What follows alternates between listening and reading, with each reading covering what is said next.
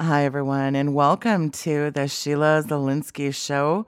It is Sunday, November 8th, and I really been spending a lot of time in prayer. I'm going to tell you something. Wow. I had a lot of emails since Tuesday, let me tell you. And boy, oh boy, the last 72 plus hours, I don't think I've ever felt such a range of emotions. You know, when I see a man like President Donald J. Trump taking the kind of punishment that he has been, it is unbelievable to me. A sitting president of the United States being censored on Twitter. I mean, this is next level Stasi madness. Yeah, we get by now the voter fraud.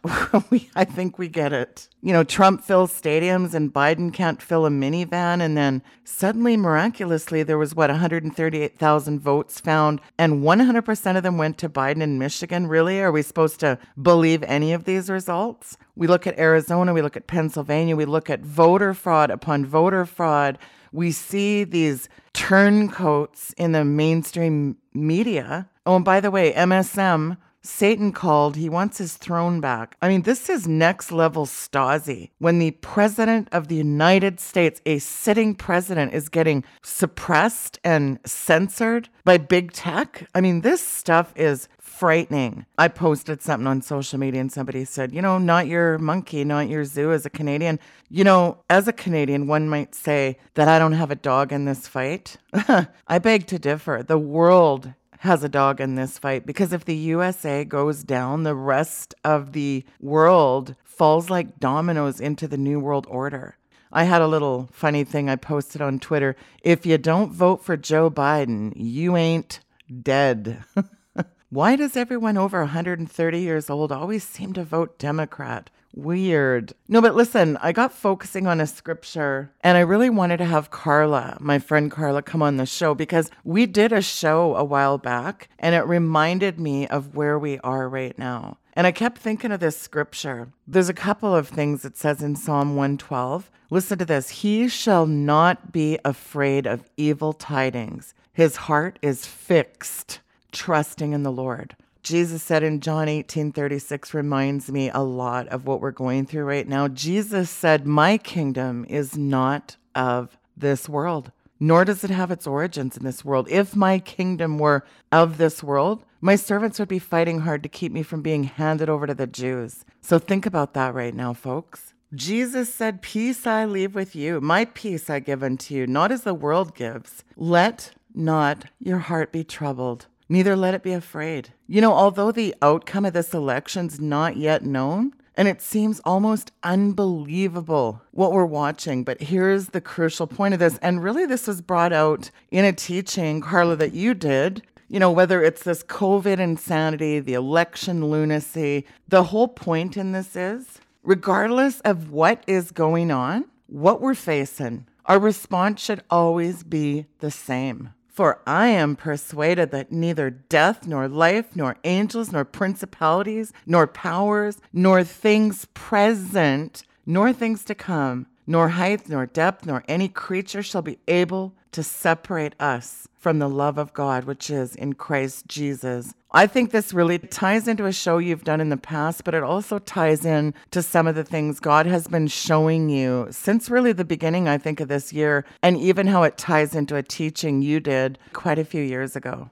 All right. Well, the what she's referring to is a show I did years ago. And when she came to my house in March, we were talking about all of this because it was very fresh at that time. And I really didn't even know what to think. I mean, I am seeing things going on in my country that I have never experienced the likes of it. I mean, we've had things happen in America, we've had things happen in China, things happen in Africa, things happen at different times, but this is the first time in my lifetime, and I'm 66 years old, it was affecting the whole world. And it was shocking I mean, I didn't even really know what to think about it. All that I knew when people would say, What do you think about this? Well, I think this is something and it's huge and it's happening to the whole world. And I don't know what the purpose of it is, except that it is a huge distraction. In everybody's life.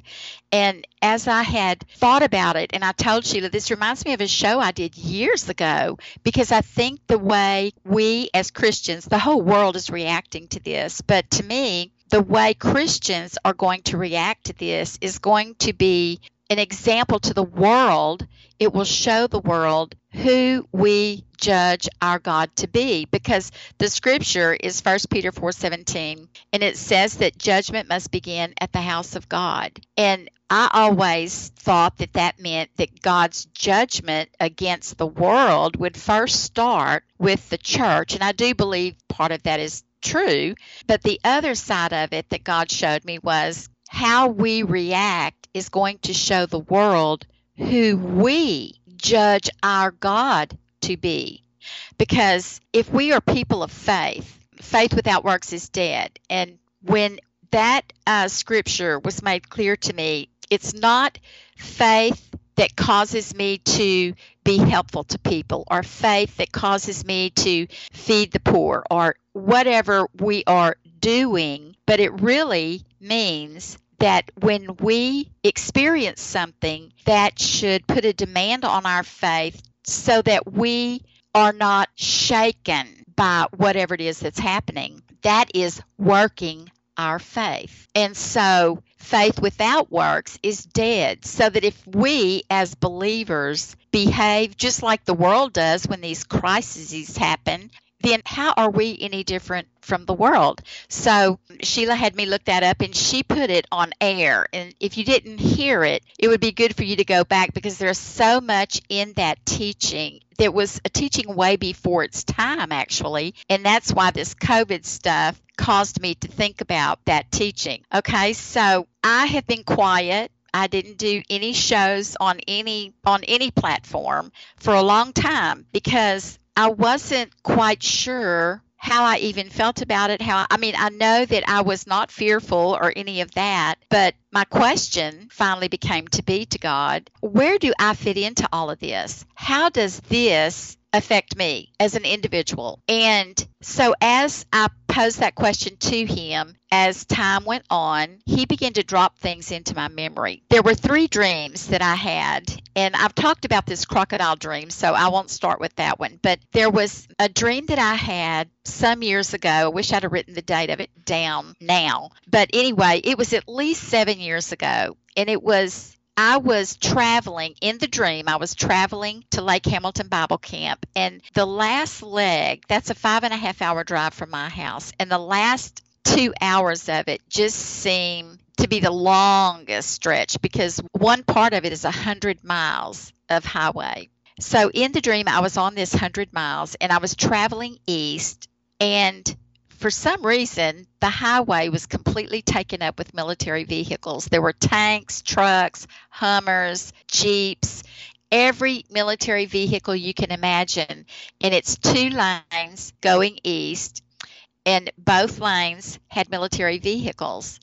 And of course, it caught my attention, and I'm wondering what's going on. But at the same time, I was in my car, I was on the shoulder and where the military vehicles, the traffic on the highway was at a snail's pace. I was on the shoulder and I was driving 75 and I was going about my business, and this had no effect on me at all. Now, that's as far as I got in the dream, except that I passed at one time a Hummer. I remember it was a Hummer. And as I passed it, I looked into the window. There was only a driver in it, and it did not look human. For some reason, it was female to me, but it didn't have human features. It was almost like a human wearing a gas mask. That's the kind of look that was the face of this person. It wasn't a person, but anyway, it kind of reminds me now of artificial intelligence. You know, they're making these robots and everything. That's kind of what it looked like to me. Okay, so I woke up and that was the end of the dream. Not long after that, I had another dream about my daughter and I were at a retreat of some sort.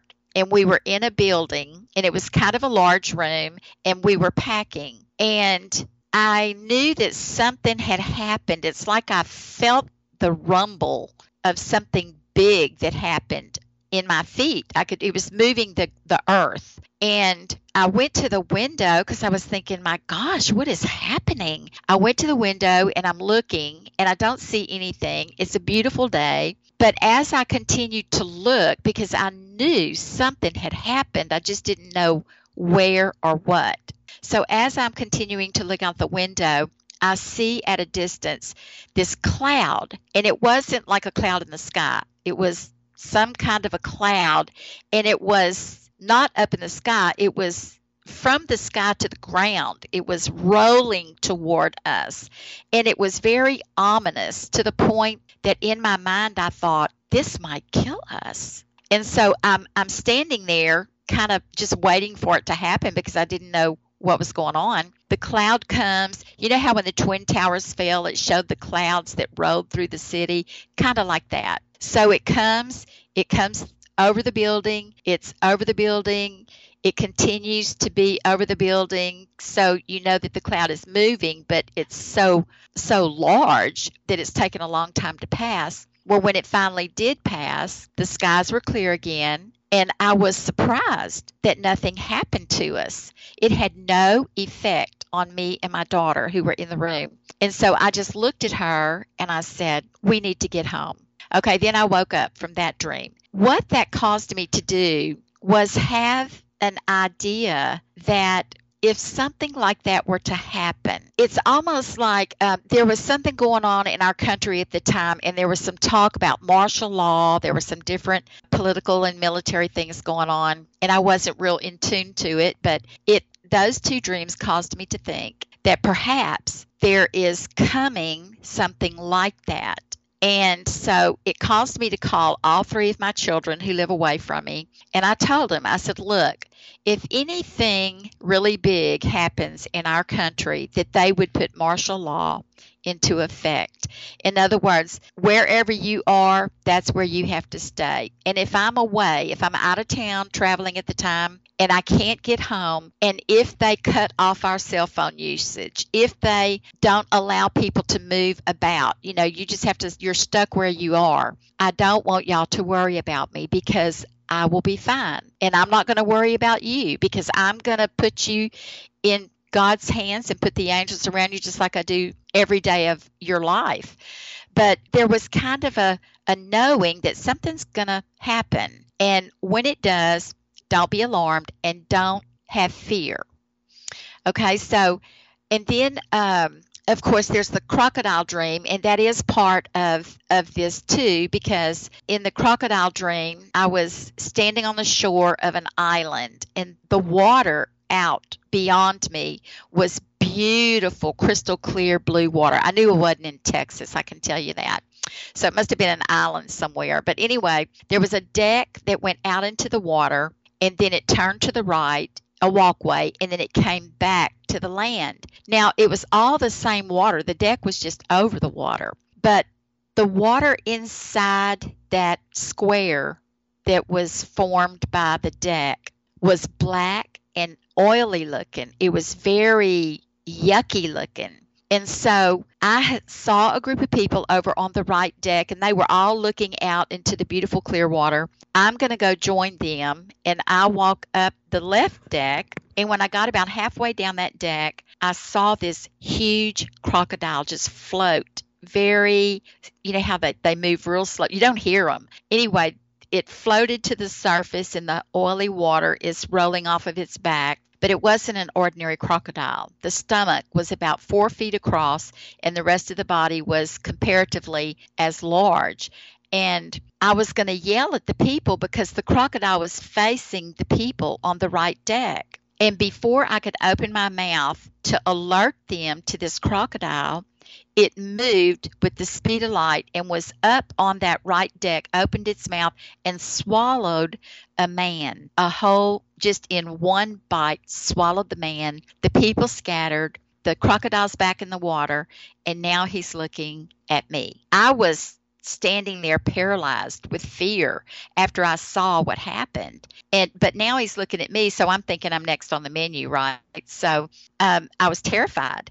But it was like in an instant, I felt this force coming up through my body from the feet up, and it was filling me up and and causing me to I don't know, it's kind of like if you ever watch the cartoon Popeye and he would eat that spinach and all of a sudden he was pumped up with power. Well, that's kind of how it felt. As that happened, my right arm swung out and I pointed with my index finger at that crocodile and I said, I bind you in the name of Jesus Christ. And when I did that, the crocodile rolled over on its back and was dead.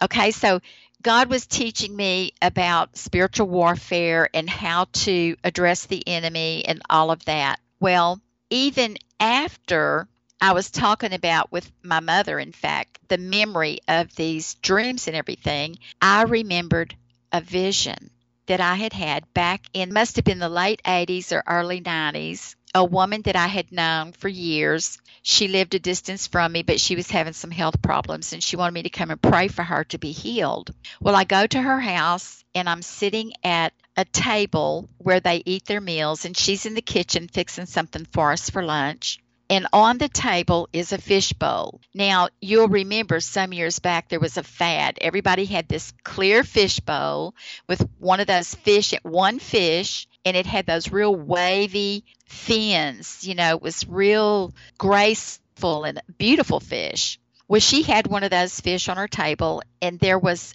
a plant sticking up out of this fishbowl, and the roots were hanging down in the water and the fish was, you know, it, every once in a while it would nibble on those roots because that it was making food for the fish. And while the lady is talking to me, it was one of the first times that I really remember hearing two conversations at one time because the lady was talking to me. I could hear everything she was saying. But at the same time, I'm looking at the fish bowl and I hear God say to me, Do you see that fish? And I'm like, Yeah. He said, That fish is in a very small bowl. It's confined to a very small space. I said, Yep. He said, But the fish has water, it has sustenance with the roots, it has light from the windows, it has oxygen because the, the uh, bowl is not covered up, it's open at the top, and it has water. So the fish even though it's a very small, confined space, is perfectly happy. It is at peace. And I'm seeing all of that.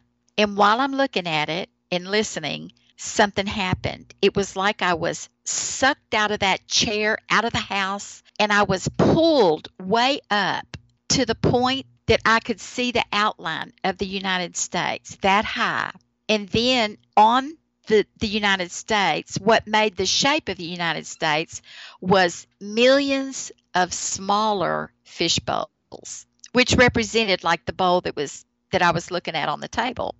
So here's all these fish bowls with the fish, and they're all at peace. And then all of a sudden, I was sucked up even farther to the point that I could see the shape of the earth, and the earth was clear like a glass ball, and there was water inside this glass ball, and there were millions of fish in that bowl, in that globe, which was the earth. And it was so amazing. You know, it was just a, a really strange experience to be taking place.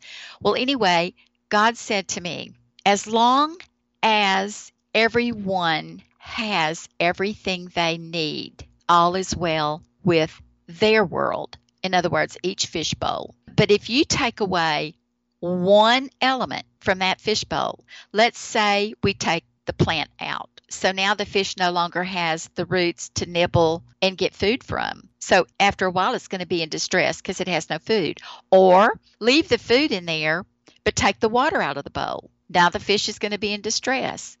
Or leave the food in the water, but put the bowl in a closet where it gets absolutely no light. After a while, the plant is going to die because it has no light. Anyway, you get the you get the idea. So what God was showing me was that if you remove one element, whether it be a paycheck, your health, marital problems, problems with your kids, any it can be anything and it's different for every household. You take one element out and that home is going to be in distress. Now I just I just remember I hadn't thought about that vision in years. But that's how I see when this came, it had an effect on every person in this world. Oh, they made you not go to work. They made you stay home. They made you wear a mask. They made people so fearful that they were going to die. I think that's what it did more than anything. After it jerked people off of the treadmill of life as we know it, everyone was jerked off of that treadmill and made to be still. They couldn't go to work. That means they, they're not making a paycheck. That means they're at home and their kids are at home with them and you couldn't go anywhere. You couldn't do anything. So here's all these people stuck with each other for long periods of time, which people are not used to. People are not used to being together that much. And so I know that it caused a lot of turmoil in a lot of homes. People were fearful. People were scared that they, you know, weren't going to have enough money.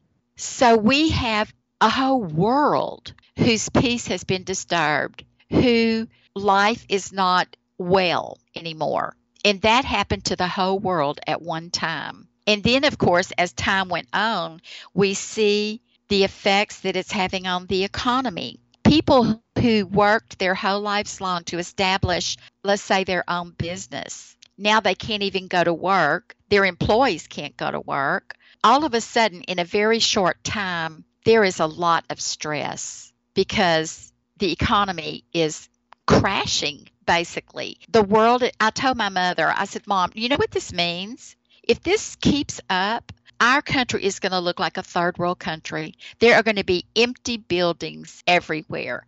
Poverty, everyone's going to be in poverty. And I didn't really know how to react to all of this. Now, in my house with Mike and me, we're at peace, but I'm looking at the whole world and the situation. And I really felt like this was, it's certainly not of God because I learned a long time ago to look for the fingerprints of whatever happens. And John 10:10 10, is how I measured things. John 10:10 10, 10 says, "For the thief cometh not but to steal, kill, and destroy." And Jesus said, "I came that you might have life and more abundantly." So, if we look at all of these things that are happening because of this virus, which as time goes on, we're learning more and more about it, where it came from. And especially, I mean, for me, it was like using common sense. Wait a minute. I mean, it's just like, wait a minute. This can't be what they say it is. I learned a long time ago. I don't believe everything I hear. They want us to think certain things. They want us to act certain ways. And I begin to feel like I was being, and along with the rest of the world, duped.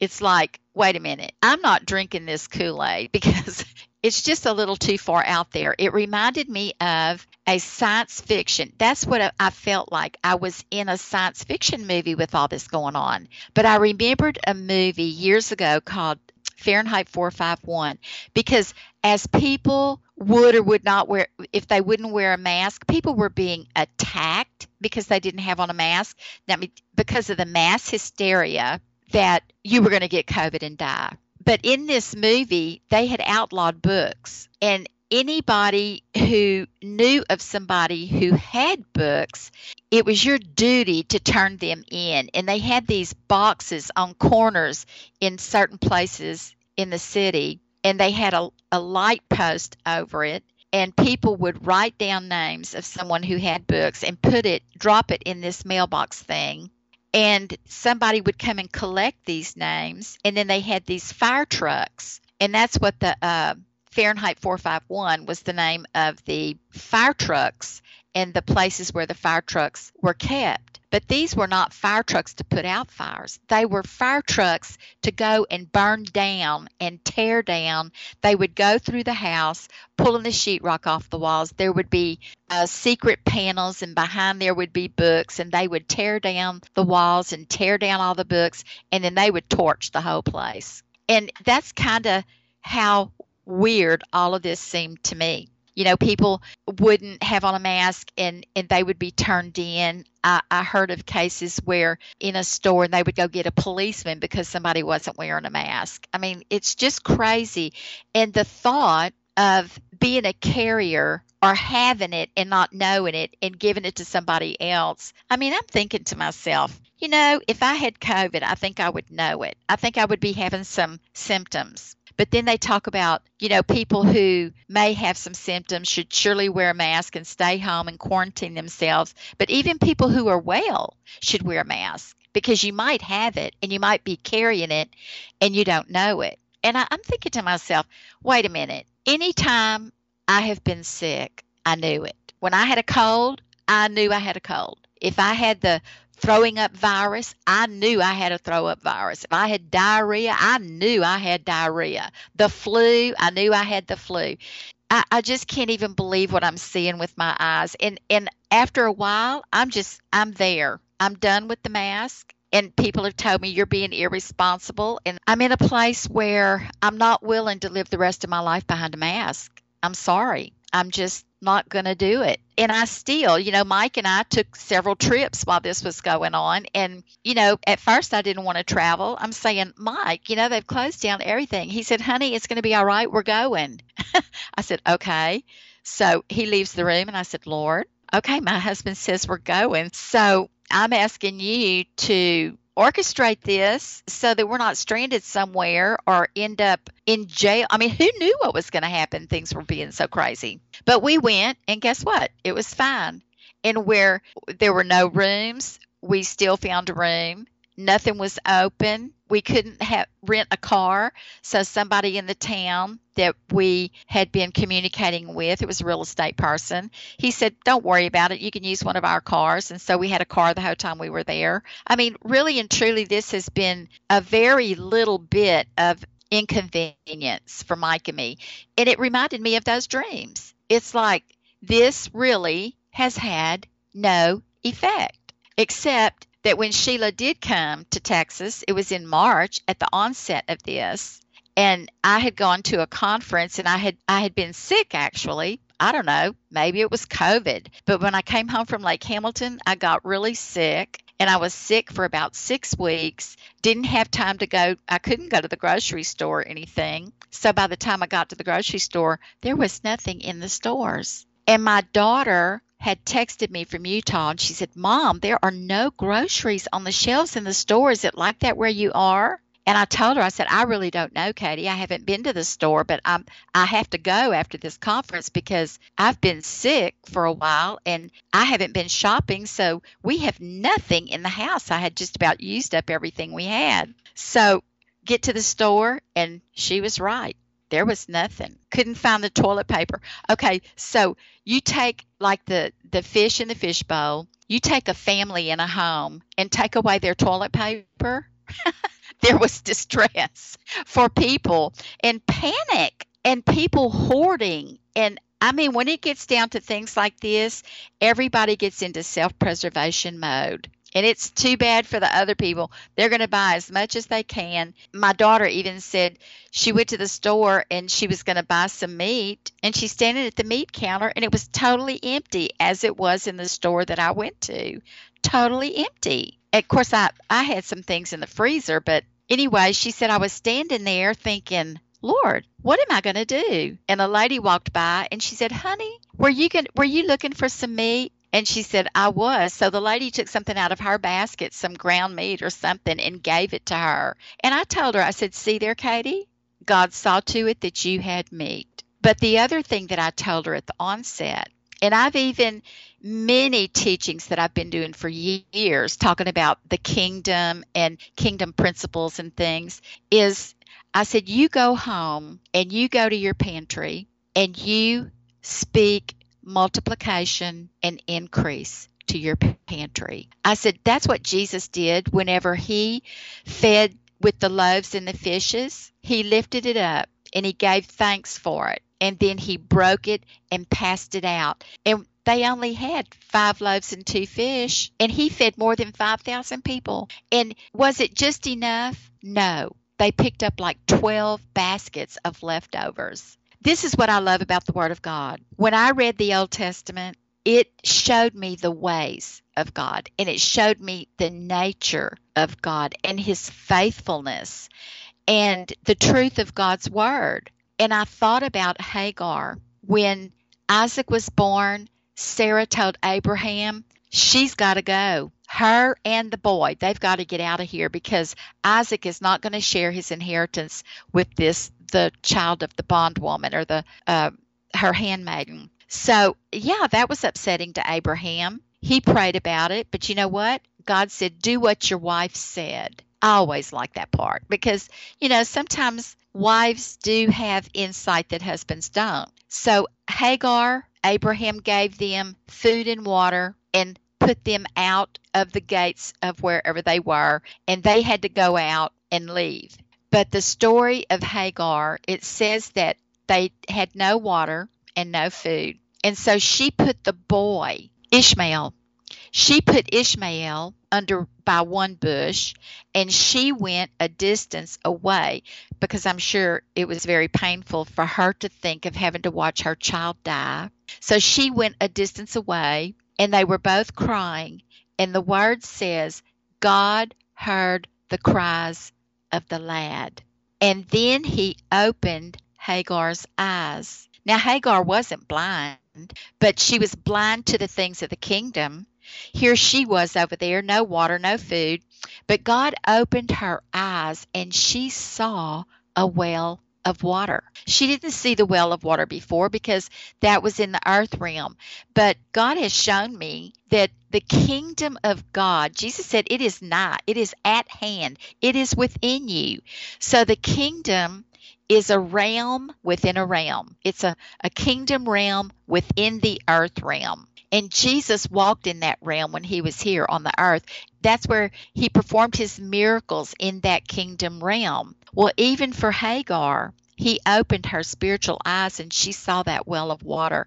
Was it just a bottle of water? Was it just enough for her and Ishmael? No. It was a well that could be drawn from and drawn from and drawn from because haven't we all heard that God is a more than enough God? And so he provides. So when I reflected on these stories from the Word of God, it kept me. It kept my faith. It kept my hope. There was no fear. And that's a, that's a really good place to be because I know the God that I serve. When Moses brought the people out of Egypt, they went through the wilderness. They had to totally depend on God which when we get in these situations when these things in the world begin to happen we're going to have to totally trust in god. I think about this when i think about people who are preppers. I don't criticize the preppers. I have a cousin that's a prepper and i told her i was glad she was doing that. If i need food i'll come to her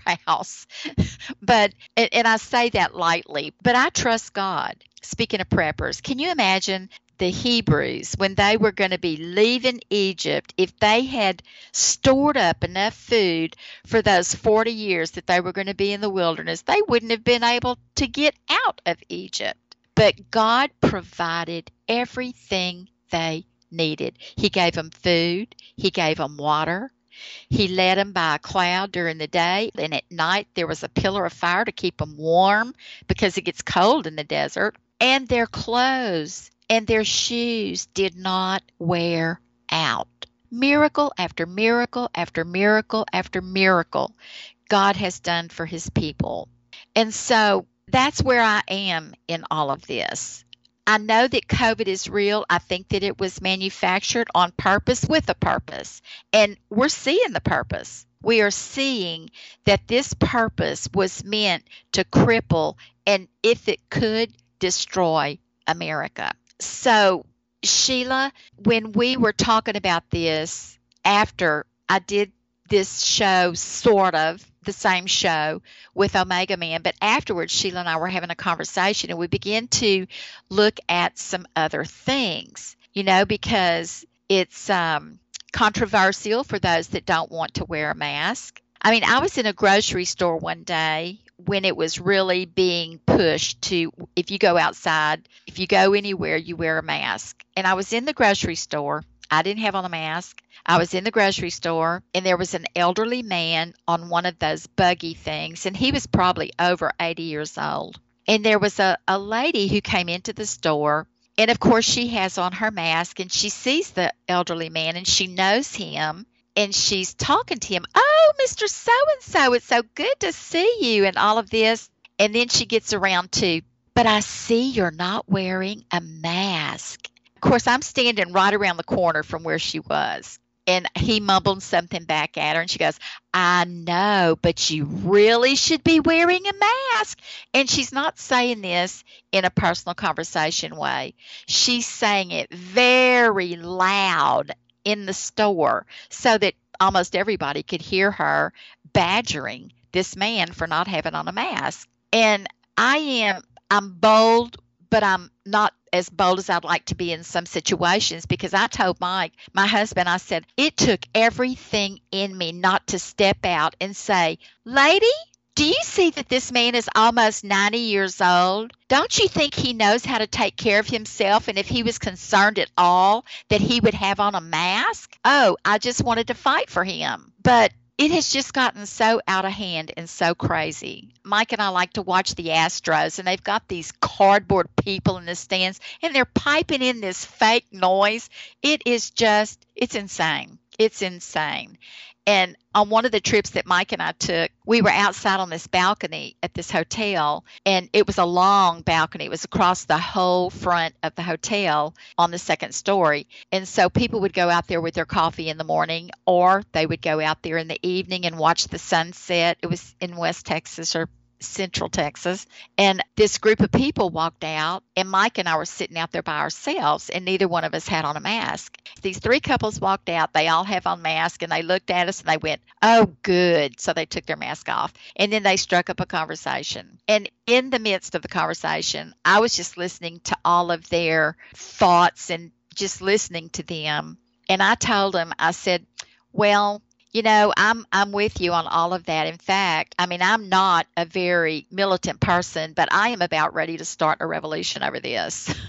and they said, "Well, we'd be right behind you." And I said, "Is that what people are waiting for? A leader to take the lead?" The protesters have not had one bit of trouble going out and making their noise. And it caused me to think about a saying and I actually thought Martin Luther King had coined this phrase, but it wasn't. I looked up the original person who said it in the beginning. But the saying is the reason evil is allowed to be prevalent is because good men do nothing.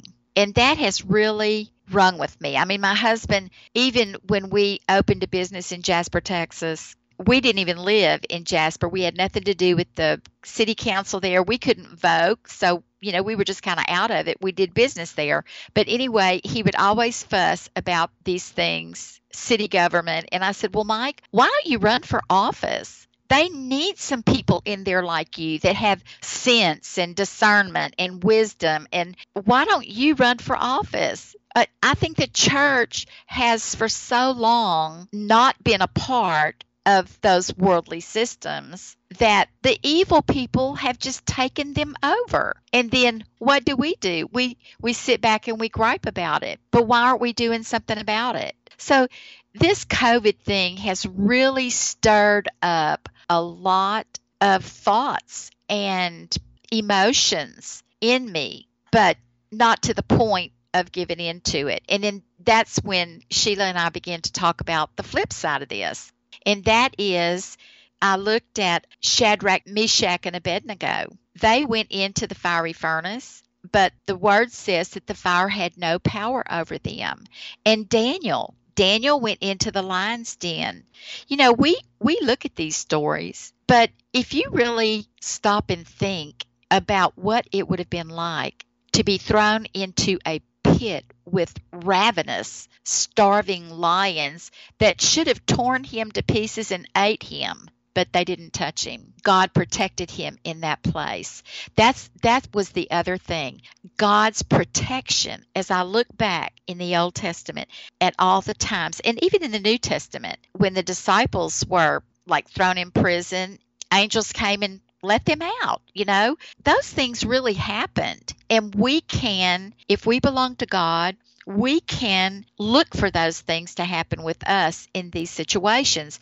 So one day I was leaving the house. I really did I did not want to put on a mask. I just I hated it. I couldn't stand that thing being on my face and then every time I would exhale, my glasses would fog up. So that was unpleasant too. So I just started praying before I left the house. Jesus, one time when he asked for the book of Isaiah, in Luke 4:18, he asked for them to bring the book. They brought it and he opened it up to the place and he read it. The Spirit of the Lord is upon me, for I am anointed to preach the gospel to the poor, to open the eyes of the blind, to heal the brokenhearted, to set the captives free. All of those things. And the people were amazed at his words, the anointing on his words. They were amazed. And they followed him. They would go places just to hear him. And then all of a sudden, they start talking among themselves. Hey, wait a minute, isn't this Joseph's son? And then all of a sudden, and here he is talking like he is this person that the scripture referred to, which is exactly what Jesus was telling them. This day, this scripture is fulfilled in your ears and they were ready to kill him. They were ready to take him to a cliff and throw him over to the point that he would have died. But what did it say? They got right out to that cliff, and he turned and walked in their midst, and not one person touched him. So I got to thinking on that, and I began to pray before I would leave the house Lord, that that you walked in, I know that at that instant you walked in the kingdom. One of those kingdom things, one of those miraculous supernatural things, and you walked right through them and none of them touched you.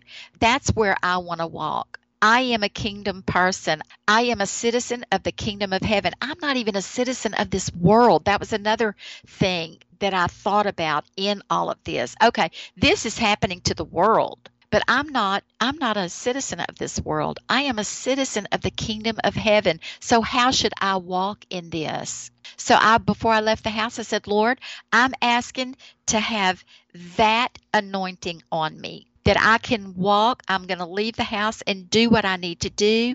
And I want to be hidden uh, so that nobody even sees me. Nobody confronts me. Nobody attacks me all of those things that Jesus walked straight through those people that wanted to kill him and nobody touched him. That's that's how I want to walk. Also the fact that the word says that we are hidden in God through Jesus Christ. Many times on my travels, my mother used to worry about me being in a like I would travel to North Texas to teach in a church or something. She'd say, Well, well, I don't really like you on the road traveling by yourself. I said, Mama, when I'm going through these cities, nobody knows that I'm not you know that I don't live in that city. They're not all seeing me and saying, "Ooh, there's a woman traveling by herself." I said, I, "I'm in the car. God, Jesus, and the Holy Ghost are with me, and angels are with me." And I take that literally. I literally see myself in that way. And I've got to tell you, I travel very safely. I've never had a problem. There's never been anything scary. And that's how we should live our lives in this world. We're not in this world, but we're not of the world. And that's the way I finally have come to think about this whole situation. I'm in the world, but I'm not of the world. This has nothing to do with me, particularly. The other thing was when we started talking about Daniel and Shadrach, Meshach, and Abednego, it came to me, I believe that the reason God delivered them is because Daniel refused to bow down to the decree that was made. There was um, a decree made that when they heard this horn or the bells or whatever it was, they all had to stop and bow. And Daniel was not going to do that. So he refused to do the decree. Now, the rest of the whole world did it, but Daniel said, I'm not doing that. So his faithfulness to God because he knew God's faithfulness, but he was also faithful to God. And therefore, he was delivered when he was in the lion's den.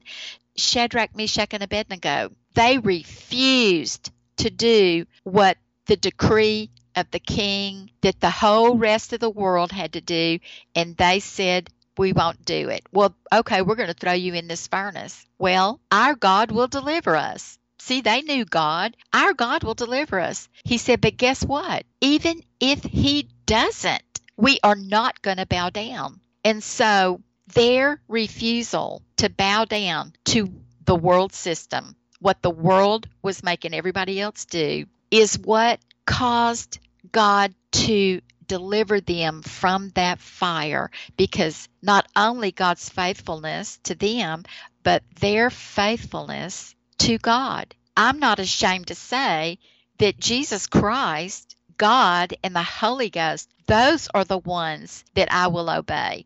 Those are the ones that I have faith in. Those are the ones that I'm going to be faithful to. I see God's faithfulness. If He's been faithful to His people all those times, He will be faithful with me. And so that's kind of where I've landed in all of this. I don't want people to be fearful. I, I know that, that some of the things when they were jerked off of the treadmill of life, they, because of this deadly disease, which had people so fearful, they still are fearful. Now, my mom, who is 94, and they say the elderly, you know, should really be careful, she would talk to me about it. And I always tell her, don't take the vaccines. Don't go get that pneumonia vaccine. Don't go get the flu shot. Don't take the shingle shot. You know, don't take any of these shots. And she hasn't. And I asked her when this came at first, and I said, Mom, how many times have you taken the flu shot? She said, Never. I said, How many times have you had the flu? She said, Never. I said, Why would you feel any differently about this?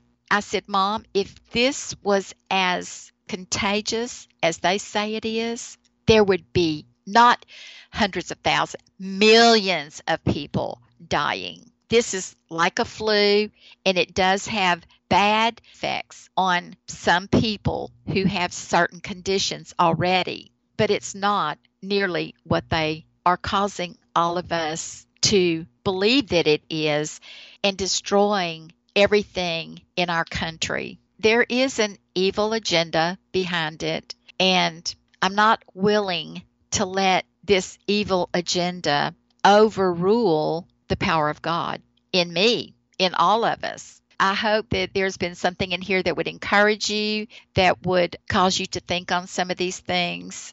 Sheila, it, did you have anything you wanted to add? No, but where I really want to go right now is into some prayer. So let's do that, Carla.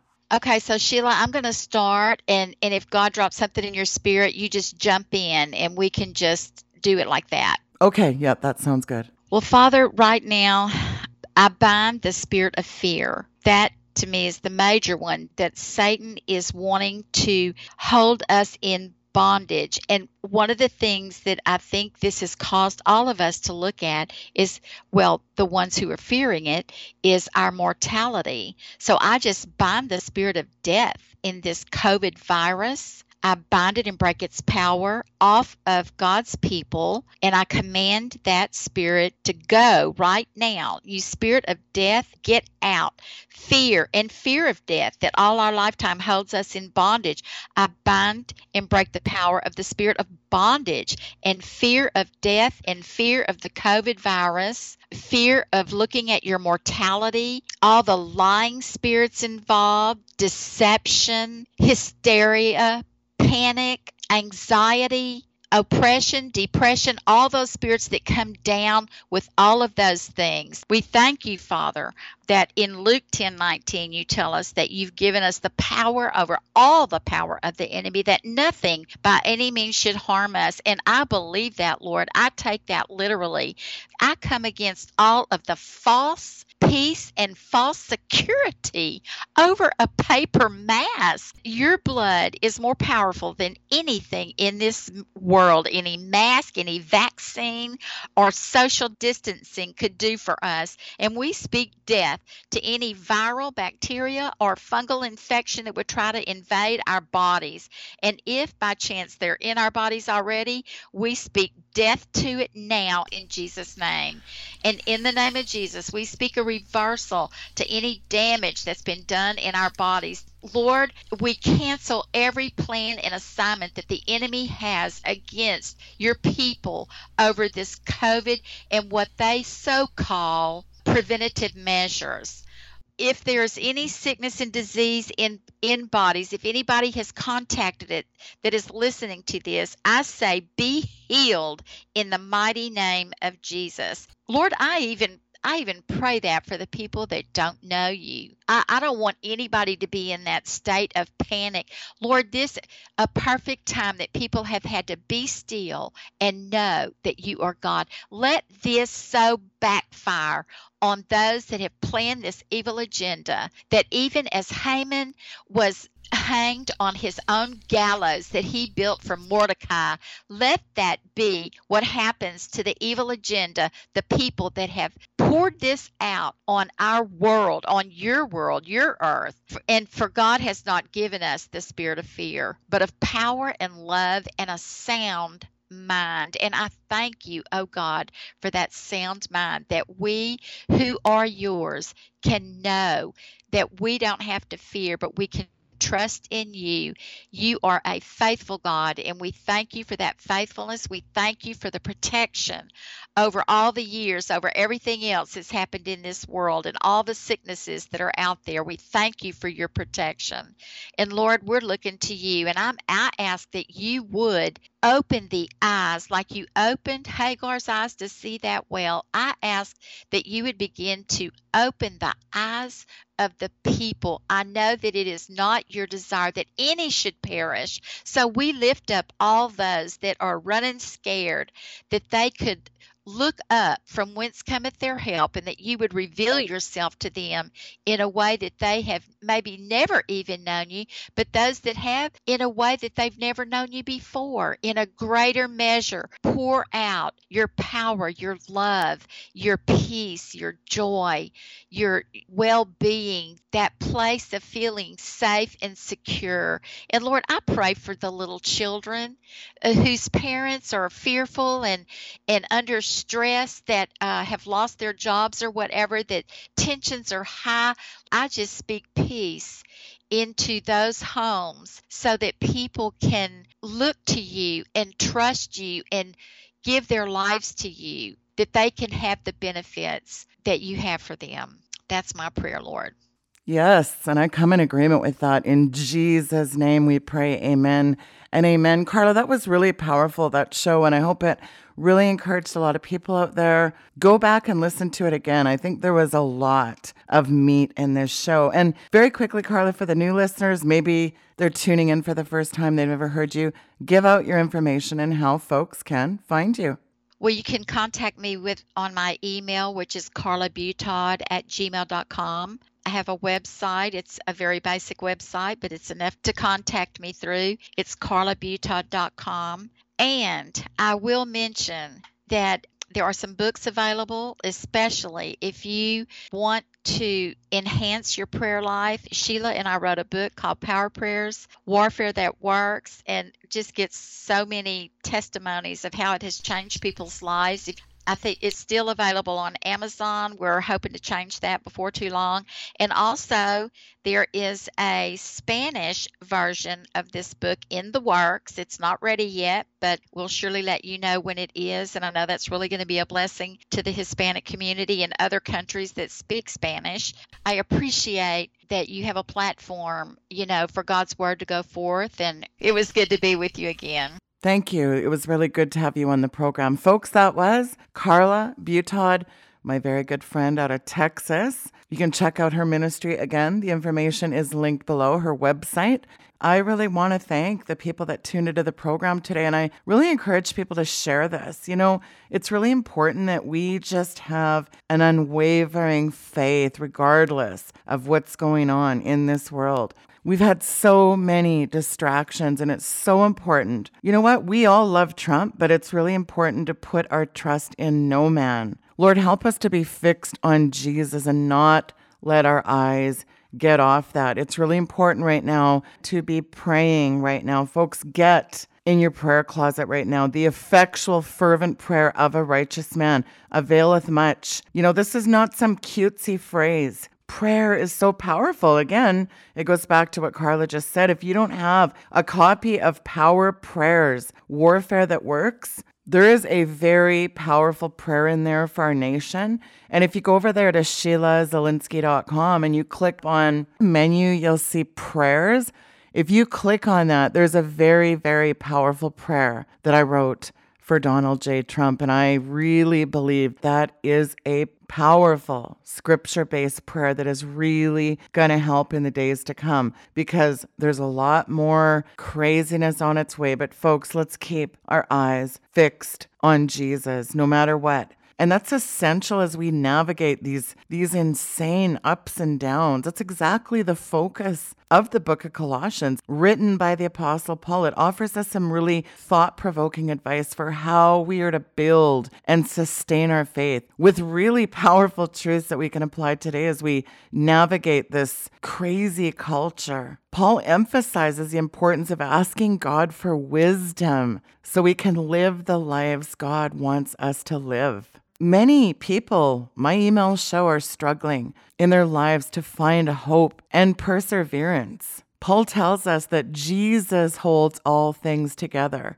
and that God's fullness dwells in him. It's through Jesus that God chose to reconcile to himself all things Christ Jesus is the hope of glory. And it is this hope that we can cling to no matter what we are facing in this life. When we struggle, we can turn to God in prayer and ask for wisdom and strength and courage to carry on. And that should be very, very inspirational. I hope you enjoyed this program. We'll see you real soon. Good night, and God bless you.